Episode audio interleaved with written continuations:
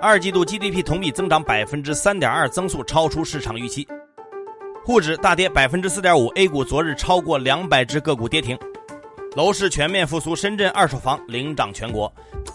财新 Morning Call 唤醒你的资讯早餐。今天是七月十七号，星期五。各位听友早，我是张红，欢迎收听今天的节目。先来听昨夜今晨的头版大事件。在昨天的外交部例行记者会上，有记者问道：据彭博社报道，美国总统特朗普可能考虑不对高级别中国政府官员实施制裁。但据纽约时报报道，特朗普政府正在考虑禁止所有中国共产党党员及家人前往美国。中方对此有何评论？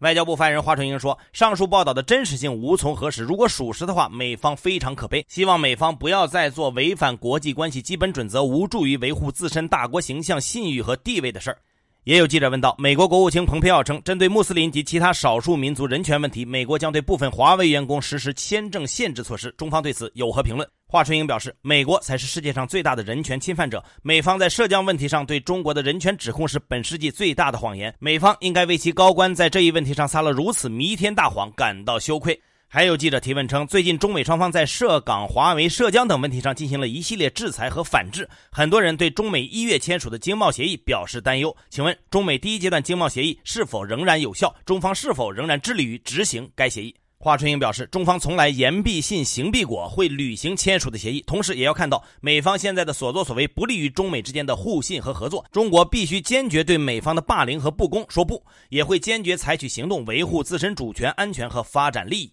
来看经济数据，国家统计局昨天发布数据显示，今年二季度 GDP 同比增长百分之三点二，增速超出市场预期。相比一季度的同比下降百分之六点八，呈现出明显的好转，但仍然处于一九九二年中国采用国民账户核算体系以来的次低水平。上半年累计 GDP 同比下降百分之一点六。三大产业当中，第二产业的改善最明显，第三产业的改善幅度最小。统计局表示，当前外部环境风险明显增多，国内经济的恢复仍然面临压力。牛市受阻了。最近三天，A 股连续下跌，昨天沪指更是大跌百分之四点五，两市有超过两百只个股跌停，成交连续第八天处于一点五万亿的关口之上。从北向资金的十大成交股和沪深两市龙虎榜单数据来看，外资继续减仓，而国内机构多数仍在买入，不过被净卖出的股票卖出额较大。近期猛涨的白酒股也全线飘绿，其中贵州茅台创下了近一年多以来的最大单日跌幅，收盘跌百分之七点九，当天市值蒸发超过一千七百亿。交通银行呢公告说，截止十五号，社保基金已经减持交通银行三点九五亿股，达到六月五号计划的拟减持股份数量的百分之五十三点一三。昨天呢，国家统计局还公布了七十个大中城市商品住宅销售价格变动情况。数据显示，六月份疫情对楼市的影响基本结束，在一二三线城市，新建商品住宅和二手住宅价格都环比上涨，楼市全面回暖。其中，深圳的房价上涨最明显，二手房房价环比涨幅居全国首位。但随着深圳楼市调控政策进一步升级，预计上涨将受到抑制。来看疫情，截止十五号，北京已经连续十天没有新增确诊病例报告。昨天，丰台区卢沟桥街道由中风险地区调整为低风险地区，全市中风险地区还有三个。十五号，乌鲁木齐市天山区发现新冠肺炎确诊病例一例，无症状感染者三例，而浙江省新增了一例由新疆输入的无症状感染者。关门近半年的电影院终于可以重新开放了。昨天，国家电影局发布通知称，低风险地区的电影院在各项防控措施有效落实到位的前提下，可以在二十号有序恢复营业。但中高风险地区的影院暂时还不能开放。在香港，第三波疫情趋于恶化。昨天，香港新增六十七例确诊个案，其中六十三例为本地感染，再次刷新了单日新增病例的记录。而这当中呢，多达三十五例确诊病例的感染源头不明，这意味着社区疫情继续爆发的风险较高。来看国际数据，根据美国约翰斯霍普金斯大学统计数据，直到今天凌晨五点三十四分，全球新冠肺炎确诊病例已经超过一千三百六十八点三万例，累计死亡病例超过五十八点六万人。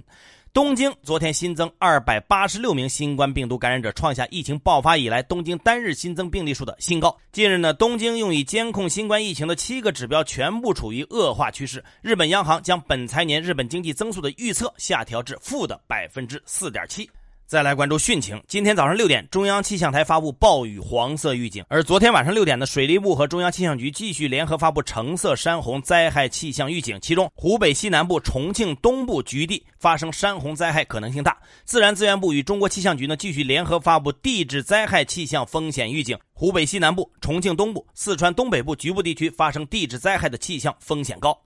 昨天早上六点多呢，重庆市开州区敦好镇因暴雨发生三起山体滑坡事故，造成两人死亡，四人失联。预计未来三天，长江上游、汉江上游有一次洪水过程，长江中游干流及洞庭湖水位缓退后复涨，下游及鄱阳湖水位维持缓退态势，太湖水位可能超保。根据安徽省十五号晚上九点发布的通告，长江一号洪峰已经通过安徽省江段，当前安徽省长江干流仍全线处于超警戒水位。来继续关注华为的供货。美国制裁华为加码，华为的供货商台积电昨天下午在法人说明会上明确表示，公司完全遵守相关规定，从五月十五号开始就没有接任何华为的新订单或为它生产产品。目前台积电也没有计划在九月十四号之后向华为供货。不过，台积电董事长刘德音表示，美国针对华为的新规征集意见即将结束，要等最终法规释义后，台积电才有下一步的做法。现在确认是否断供还太早了。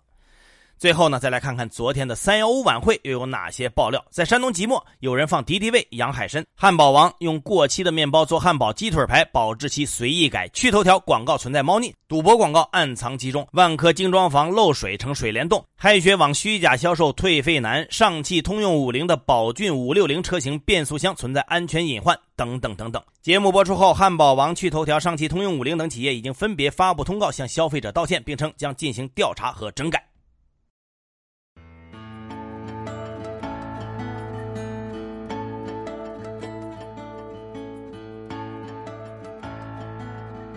好，接下来关注今天的财新说，如何看待疫情对绿色发展和气候相关风险防范的影响？中国人民银行研究局局长王信认为，疫情冲击下，全球绿色发展受到不良影响，气候相关金融风险的隐患增加。政府部门要更多的将绿色发展与气候行动纳入经济救助计划。首先，将绿色转型与经济复苏有机结合，重点扶持绿色产业，大力发展绿色金融。其次，合理把握疫情期间出台的审慎政策的退出时机、路径和节奏。最后，在绿色金融标准制定、环境信息披露、气候风险压力测试等基础性工作中，根据疫情设置过渡期，并加强。国际合作。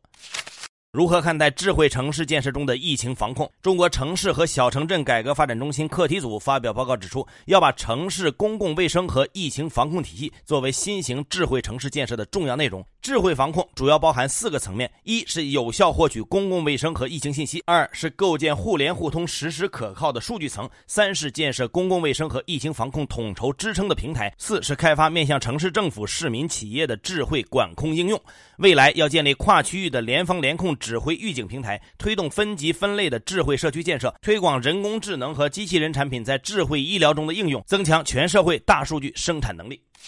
如何看待中小学生竞赛舞弊现象？中国教育在线总编辑陈志文认为，近年来各级招生考试改革强调不唯分数论，采取综合评价的方式。在综合评价中，学科竞赛和科技发明竞赛是分数之外的重要指标。为了给孩子的升学考试铺路，父母动用科研资源包装孩子，是造成中小学竞赛舞弊的主要原因。竞赛舞弊严重危害招生的公平公正，危害整个中国社会的公平正义。要彻底解决这一问题，一方面需要举办部门把好关，另一方面需要完善相关法律法规，对所有参与舞弊的人严惩重罚，尤其是涉案的家长和学生。更多专家观点，请收听财新 FM。你可以通过财新 App 右上角的小耳机找到我们。接下来是一线短消息，看看今天有哪些重要资讯不容错过。最高法出台信用债违约处置规则，其中同一法院集中管辖、受托管理人集中起诉引起争议。自然资源部通报了四川省南充市政府违法批地案的问责情况，这是第一起直接立案查处的地方政府违法批地案件。商务部等七部门表示，允许有条件的沿街小店在不影响公共交通和周边居民生活的情况下开展外摆，也就是店外区域经营。银保监会表示，将严厉打击信托公司违规提供兜底函行为。